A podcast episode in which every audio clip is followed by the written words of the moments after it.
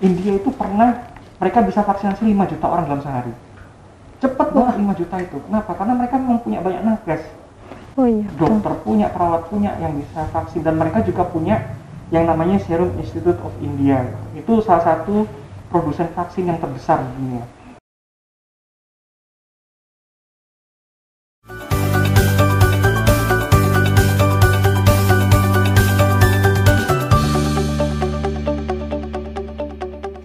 Assalamualaikum warahmatullahi wabarakatuh.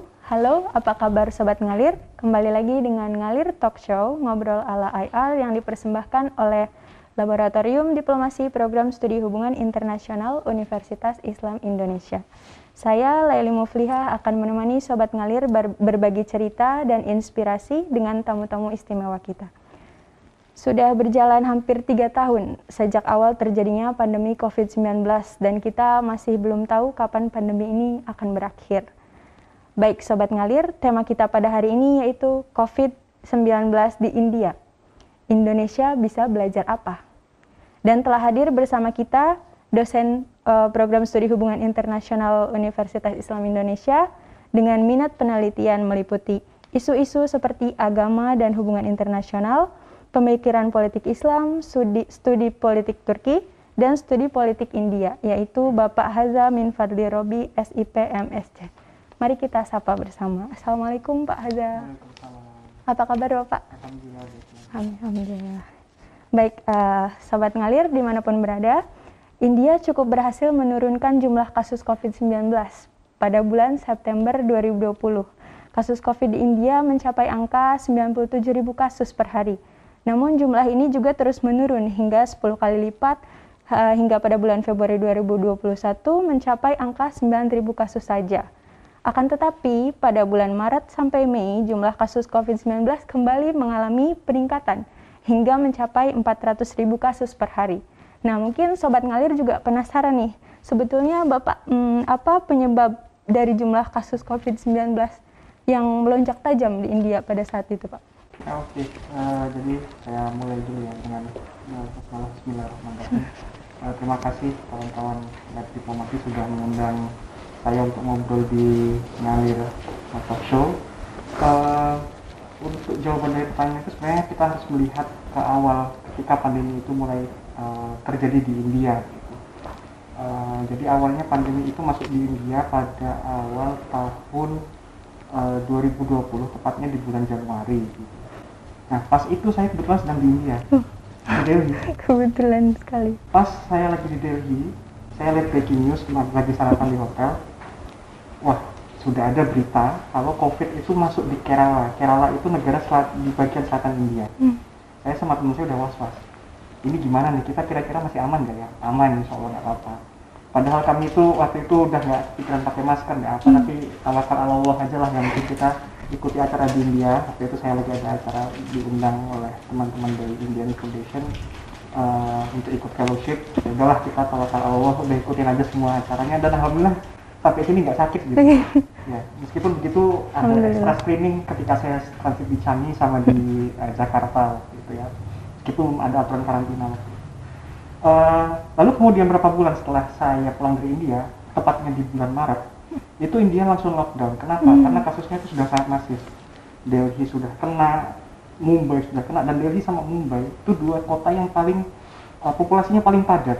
Sehingga kalau dua kota itu sudah kena, otomatis ekonomi India pincang, semua sektor sosial politik ini itu pasti sudah berantakan sekali kalau sudah kena semua. Sehingga langsung ditetapkan oleh pemerintah pusat lewat uh, Ministry of Health dan apa Family Affairs itu untuk menutup semua aktivitas publik.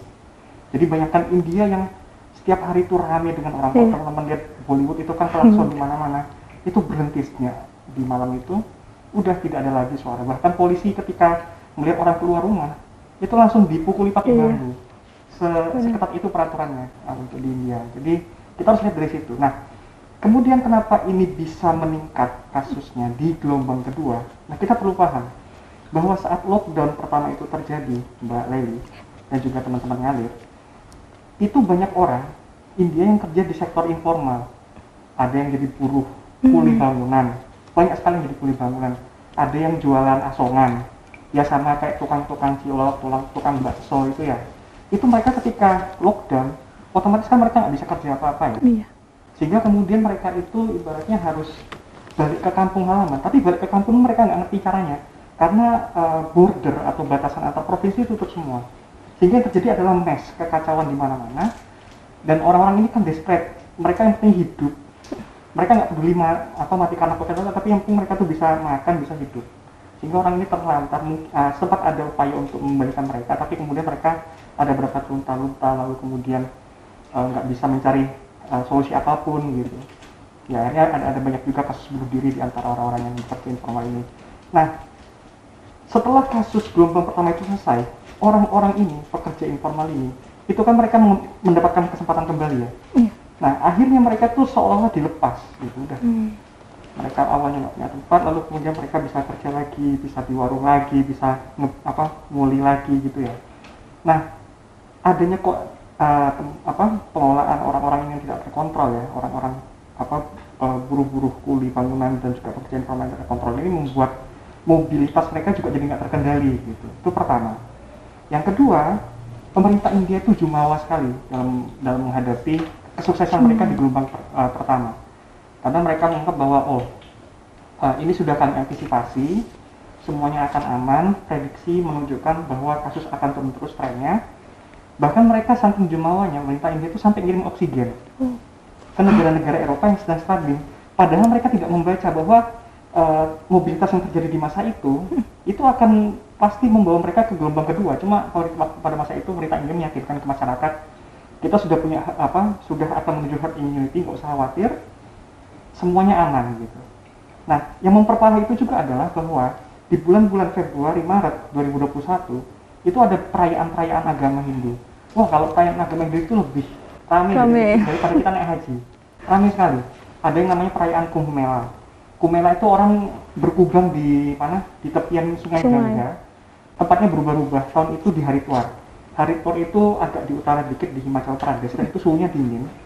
Jadi bayangkan semua pendeta Hindu ya dan orang-orang yang pengikut, uh, pengikut jamaah-jamaah itu itu berkumpul di sana nggak pakai masker sama sekali dan itu nggak bisa dikontrol pemerintah pemerintah lokal dan pemerintah pusat sudah diingatkan tapi yang namanya apa ngingeti tokoh agama kan iya. nggak mudah ya nah ini membuat masalahnya jadi susah dan selain itu juga ada holy holy lebih parah lagi kenapa karena holy itu kalau kamu pernah lihat ini ya mbak ya apa orang lempar-lemparan serbuk warna itu nah oh, itu iya, holy iya, itu kan droplet itu menyebar sangat cepat sekali sana hmm. sehingga setelah ada holy itu itu langsung kasusnya meningkat sekali, terutama di Delhi, di Mumbai, dan di permukiman padat. Gitu ya. Nah, inilah yang kemudian eh, hal-hal uh, yang memicu apa? Kenapa kasus di India itu sangat cepat sekali menyebar? Kenapa ada varian mungkin karena kerumunannya yang sangat luar biasa banyak gitu dan uh, India juga apa ya standar higienis higienitasnya kan tidak sebagus di Eropa atau di di negara-negara yang berkembang gitu ya. Itu yang perlu diperhatikan untuk memahami kenapa gelombang India itu sangat uh, mengerikan sekali ibaratnya. Itu. Baik, terima kasih Bapak. Menarik sekali karena populasi India juga termasuk yang Betul. sangat banyak uh, populasinya seperti itu. Dan pada saat itu, Bapak bagaimana strategi India, uh, apa yang India lakukan dalam menurunkan kasus COVID yang second wave itu? Wah, sebenarnya strategi India pun juga awalnya gagal semua. Kenapa gagal? Karena India itu begini, India itu adalah pemerintah yang mengadopsi sistem federal jadi nggak kayak Indonesia Indonesia kan terpusat ya apa apa harus ada Jakarta meskipun ada desentralisasi tapi putusan tetap ada Jakarta gitu jadi untuk Pemda ketika ingin mengambil satu keputusan yang strategis ya, terutama dalam masalah seperti ini kayak kesehatan itu harus minta ke pusat dulu ya. kalau di India enggak di India itu negara-negara bagian federal itu punya otonomi sendiri untuk menentukan uh, arahan kebijakan mereka seperti hmm. apa nah yang menjadi agak rumit seperti ini um, di beberapa negara bagian itu partai-partainya bukan partai yang uh, pro dengan pemerintah pusat, oposisi ibaratnya. Misalnya kayak di mana? Di Kerala. Kerala itu dipimpin sama partai komunis. Di Delhi ada partai yang partai tengah lah ibaratnya, bukan partai kanan seperti partai yang sekarang berkuasa itu BJP. Atau juga misalnya di Punjab itu partai kongres juga. Nah, di beberapa negara yang oposisi, malah justru mereka lebih sukses dibandingkan pemerintah pusat Kenapa? Karena mereka memang sejak awal punya kebijakan kesehatan yang infrastrukturnya kuat, terutama di negara Kerala itu, negara komunis. itu kan terkenal dengan social service-nya ya, uh, bantuan sosial, lalu kemudian juga memastikan bahwa infrastruktur kesehatan itu bisa dinikmati siapa pun tanpa harus khawatir soal biaya. Jadi pemerintah Kerala itu sudah antisipasi. Mereka juga tahu bahwa sebagian besar populasi mereka itu adalah buruh migran. Jadi mereka udah kayak menyiapkan BSPL Action Plan untuk antisipasi isolasi seperti apa, antisipasi perawatan seperti apa. Dan mereka jauh lebih cepat dalam menangani itu. Hmm. Meskipun sekarang kasus di Kerala masih banyak, tapi at least mereka bisa membuat situasi krisis itu jadi tidak separah yang terjadi di Delhi misalnya kalau di, di Delhi lebih kacau lagi. Kenapa kacau? Karena tidak ada koordinasi antara pemerintah kota Delhi, pemerintah provinsi Delhi, negara bagian Delhi itu uh, yang dipimpin sama partai AAP dengan BJP. Jadi mereka saling lempar tanggung jawab. Di tengah lempar tanggung jawab itulah orang-orang nyari oksigen nggak ketemu, hmm. nyari rumah sakit nggak ada, sehingga mungkin teman-teman pernah lihat video apa orang-orang ngantri panjang sekali di, di India gitu ya untuk nyari oksigen.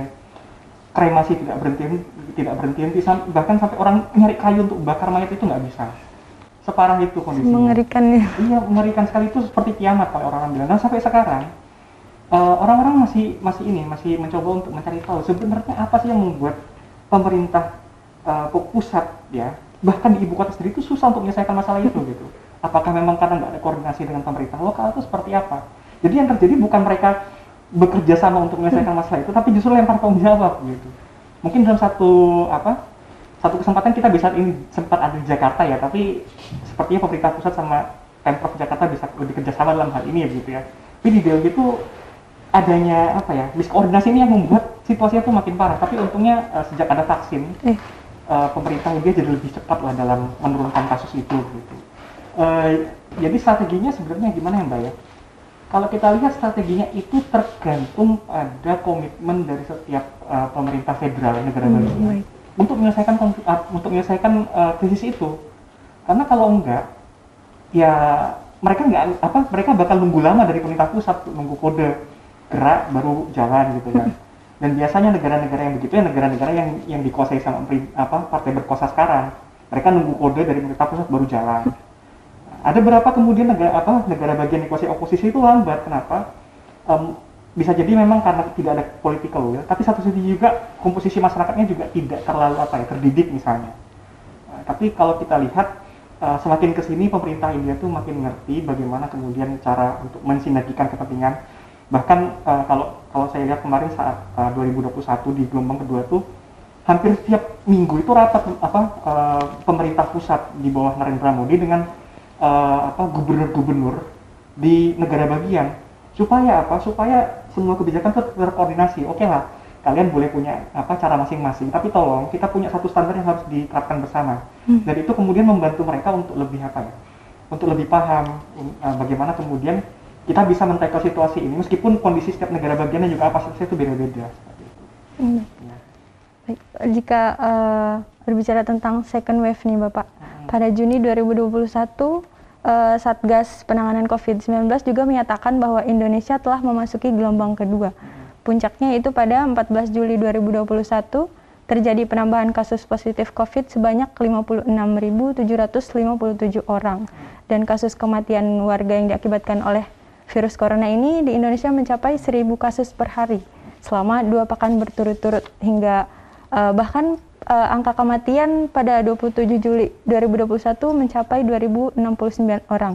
Nah, menurut pandangan Bapak, bagaimana hal ini dapat terjadi dan mengapa Indonesia ini kenapa tidak bisa menghindari hal itu gitu?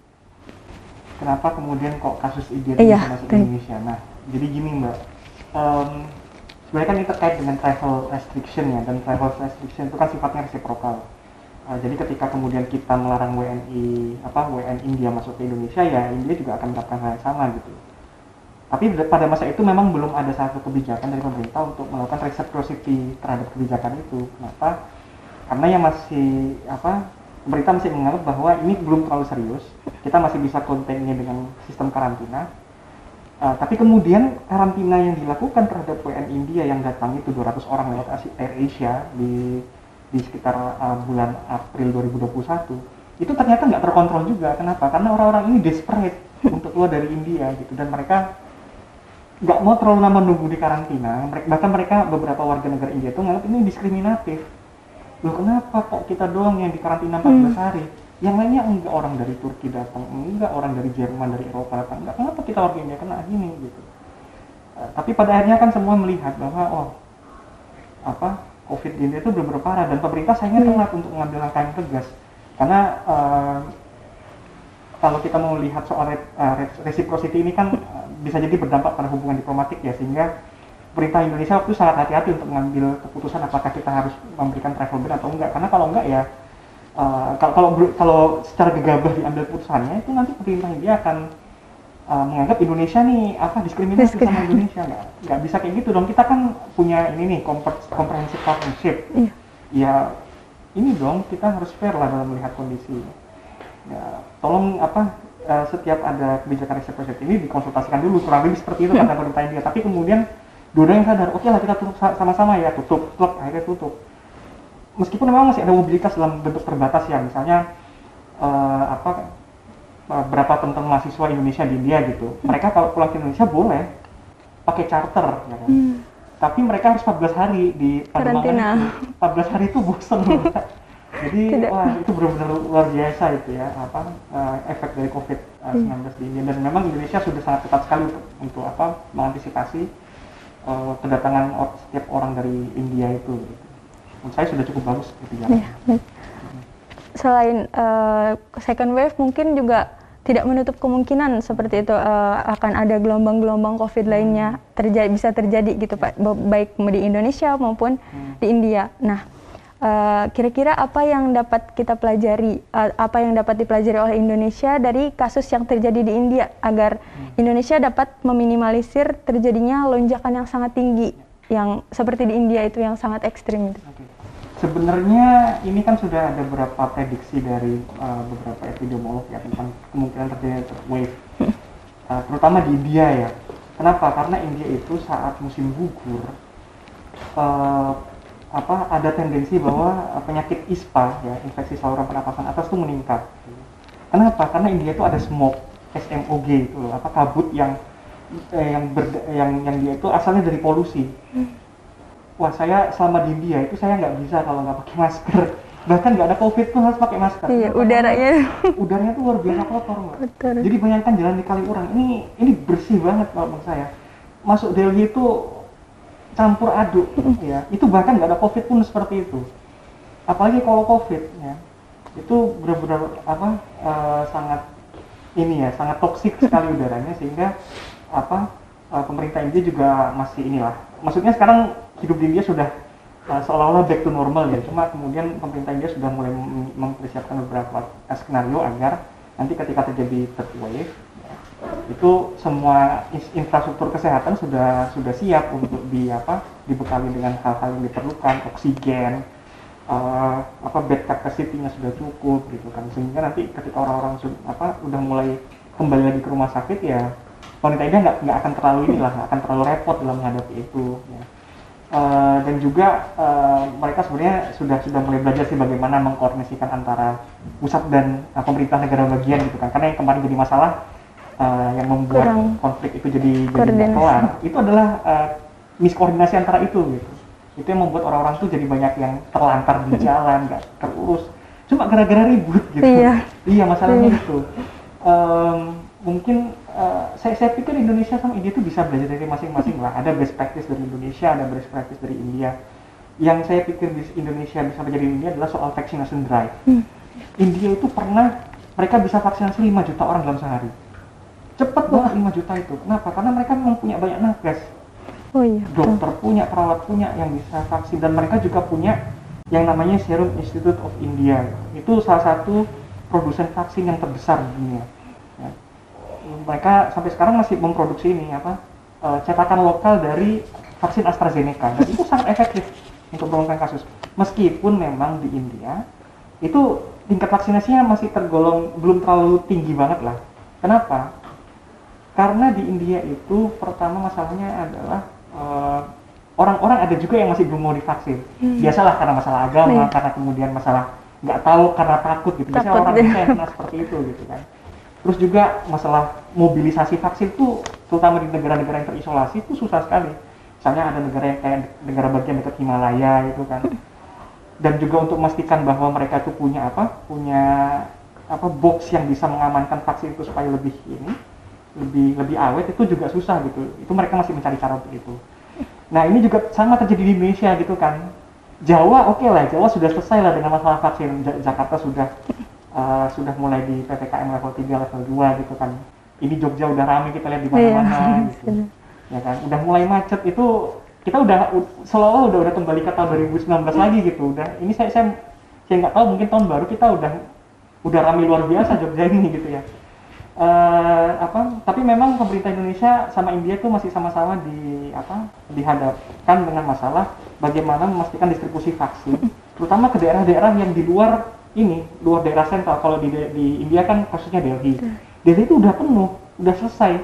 Bahkan ter- apa ter- eh, dosisnya pun sudah selesai gitu ya di, untuk beberapa eh, institusi kayak misalnya nakes itu sudah finish gitu. Tapi untuk di daerah-daerah yang jauh ya sama tantangannya In- India sama Indonesia. Jadi saya pikir Indonesia sama India itu sama-sama bisa mengembangkan ya apa saling belajar untuk bagaimana memastikan distribusi vaksin yang fair dan juga untuk mendorong produksi vaksin lokal Indonesia punya Bio Farma ya kan India punya Serum Institute of India itu bisa kolaborasi kemudian membuat apa vaksin yang lokal dan eh, lebih apa ya bisa dipakai untuk negara-negara berkembang Ya. supaya nanti eh, semua orang bisa kemudian mendapatkan apa fair access to vaccination dan ini akan masih masih jadi perdebatan dalam eh, politik kesehatan global seperti itu. Agar mencapai cepat mencapai herd immunity Betul itu ya, Pak ya. Ini herd immunity pun Indonesia masih belum sebenarnya. Hmm. Kalau Jawa udah udah mulai pede lah, tapi mungkin Sumatera Hmm. belum, Kalimantan belum, Papua belum. Begitu juga di India, di daerah-daerah pusat-pusat industrinya kayak Delhi, Mumbai, ya kan, Kalkuta di Bengal itu sudah oke. Tapi misalnya kalau kita ke daerah-daerah yang agak pelosok di- dikit gitu ya, misalnya ke Telangana atau ke daerah mana, ke daerah Himachal Pradesh di utara itu masih belum, karena orang-orang masih antara takut sama nggak ada dosisnya gitu. Iya. It- itu sebenarnya masalahnya sama secara sosiologis tuh orang orang Indonesia sama India tuh punya kesamaan lah dalam menghadapi hal-hal seperti ini gitu. Kadang-kadang apa bilang oh ini jangan-jangan bawaan Cina nih emang itu masih Iya. banyak juga orang-orang India yang percaya itu tuh soal apa dan apalagi India sama Cina tuh lagi bermasalah hubungannya gitu. Jadi kayak ini jangan-jangan biological war gitu. Iya. Pernah- pernah itu. Sangat ini ya sangat memang sangat menarik untuk menggali Iya. Aspek sosiologis juga dari apa respon orang Indonesia dan India terkait dengan COVID. Hmm, vaksin. Nah, eh, kita udah udah hampir tiga tahun ya Pak. Iya. Hmm, tentu saja pasti merasa lelah gitu Hmm. dengan memakai masker dan protokol kesehatan dan Iya. yang lainnya seperti itu. Nah, kira-kira menurut Bapak, apakah ada kemungkinan eh, pandemi ini akan segera berakhir seperti atau Kalau dibilang segera berakhir juga ya mbak ya. Karena herd immunity itu belum tercapai Iya. gitu. Kita nggak kayak Amerika. Orang Amerika tuh ke ke supermarket aja udah bisa vaksin. Hmm, Itu pun biayanya murah gitu. Karena kenapa? Karena pemerintahan Biden itu emang punya komitmen untuk apa memastikan semua warga negaranya tuh bisa mengakses vaksin dengan harga murah. Cuma ya itu kemudian dalam konteks politik kesehatan global memang ada uh, inequality, ada ketidakadilan terhadap akses vaksin. Hmm. Afrika itu masih banyak yang vaksin. Jadi ketika kemudian India sama Indonesia sama-sama negara berkembang bisa mengadvokasi ini bahkan bisa memproduksi vaksin lokal, saya yakin dua negara ini akan jadi leading apa leading power dalam sektor kesehatan global gitu. Karena kenapa? Karena kita membantu negara-negara yang belum bisa bangkit dari COVID ini untuk segera inilah recover. Dan saya pikir ini justru jadi golden moment buat Indonesia sama India untuk kerjasama lebih intensif, terutama di soal kesehatan. Karena kenapa? Karena profil dua negara itu tuh sama loh, secara etnis beragam, ya kan. Negara ber- infrastruktur kesehatannya mungkin comparable lah. India bisa lebih unggul kenapa? Karena India itu punya komitmen di undang-undang dasarnya untuk apa ya ada jaminan kesehatan secara universal gitu ya. Banyak sekali rumah sakit rumah sakit pemerintah yang sama kayak Indonesia lah ibaratnya. Hmm, justru menurutnya ke depan ke depannya menurut saya Indonesia sama India India tuh justru lebih banyak ngobrolin soal masalah-masalah kesehatan. Ya. Karena kita nggak tahu pandemi ke, ke depan ini akan jadi seperti Iya. apa gitu bukan cuma soal vaksin doang, tapi juga soal peningkatan kapasitas nakes, kapasitas infrastruktur kesehatan gitu. Bagaimana menghadapi apa eh, tantangan eh, kesehatan di masa-masa ke depan dengan adanya apa biological weapon dan segala macam itu India sama Indonesia tuh bisa berkolaborasi dengan lebih aktif lagi di sini. Gitu. Iya. Baik. Eh, kita hanya bisa berharap-harap coba I- iya, dengan kondisi. selesai aja sih mbak. Oke itu. Iya. tapi kayaknya nggak dalam waktu setahun dua tahun. Mungkin Hmm. kita setahun dua tahun sudah mulai bisa lebih inilah offline gitu. Tapi uh, tidak kemudian berburu kembali ke yang Normal. enggak. Masih butuh waktu untuk itu sebenarnya. Iya. kita masih nunggu apakah winter musim dingin 2021 ini akan ada third wave di Eropa. Karena kalau Hmm. ada ini akan jadi satu hal yang perlu kita antisipasi dengan waspada. Apalagi kan kemarin Bali sama Bintan tuh sudah buka. Nah tetap aja meskipun udah vaksin meskipun sudah apa namanya sudah kemudian harus PCR dan lain-lain yang harus antisipasi segala macam Iya. kemungkinan gitu nggak mudah untuk bilang semuanya akan selesai dalam waktu sebulan Betul sekali. Iya. Baik, eh, Sobat Ngalir, ini sangat menarik sekali kita berbicara tentang eh, isu pandemi yang sampai saat ini masih berdampingan dengan kita seperti itu. itu. Namun sayangnya mungkin perbincangan kita sama Pak Haza hanya bisa sampai di sini. Eh, sebelum menutup, mungkin Bapak ada mau menyampaikan closing statement? Oke, closing statement saya begini sih Mbak.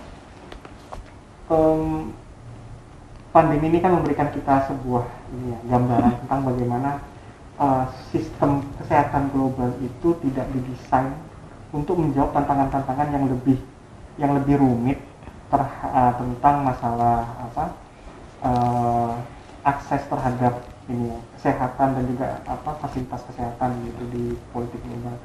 Nah, sehingga kemudian ke depannya yang kita perlu harapkan adalah bahwa eh, negara-negara berkembang seperti Indonesia dan India itu mampu memimpin suara negara-negara berkembang di forum internasional. Agar kenapa?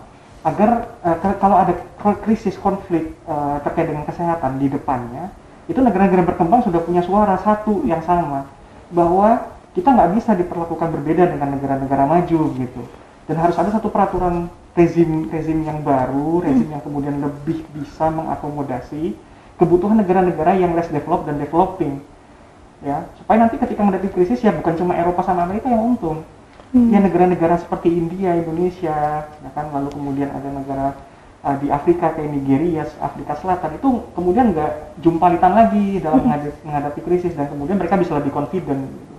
Saya tahu mungkin ini akses ini ini ini persoalannya ada pada ini ya pada pada soal uh, sistem ekonomi global juga gitu kan. Tapi ketika kita percaya bahwa uh, teknologi teknologi itu bukan uh, seharusnya didominasi satu orang tapi kemudian bisa menjadi akses semuanya kenapa enggak gitu? Itu kan yang, yang dikatakan oleh penemu vaksin AstraZeneca itu. Dia bilang bahwa saya nggak mau mencari apa pun dari sini saya cuma pengen covid ini selesai dan semua orang bisa kembali ke normal. Nah itu yang harus jadi pemikiran dan saya pikir negara-negara berkembang apa ya satu frekuensi lah dalam hal ini dan Indonesia dan India harus melanjutkan kerjasama-kerjasama yang positif dalam uh, apa ya memajukan uh, agenda-agenda negara berkembang uh, untuk politik internasional lebih baik ke depannya seperti itu. Baik, luar biasa sekali bisa mengobrol banyak dengan Pak Haza.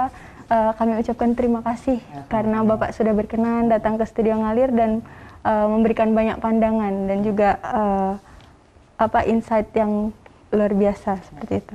Terima kasih juga kepada sobat ngalir yang sudah menyaksikan ngalir talk show pada episode kali ini. Eh, sampai jumpa di episode-episode selanjutnya. Jangan lupa tonton terus eh, episode ngalir berikutnya. Eh, stay tune dan like, share, dan subscribe channelnya ngalir ini. Saya Leli Mufliha mohon undur diri. Assalamualaikum warahmatullahi wabarakatuh.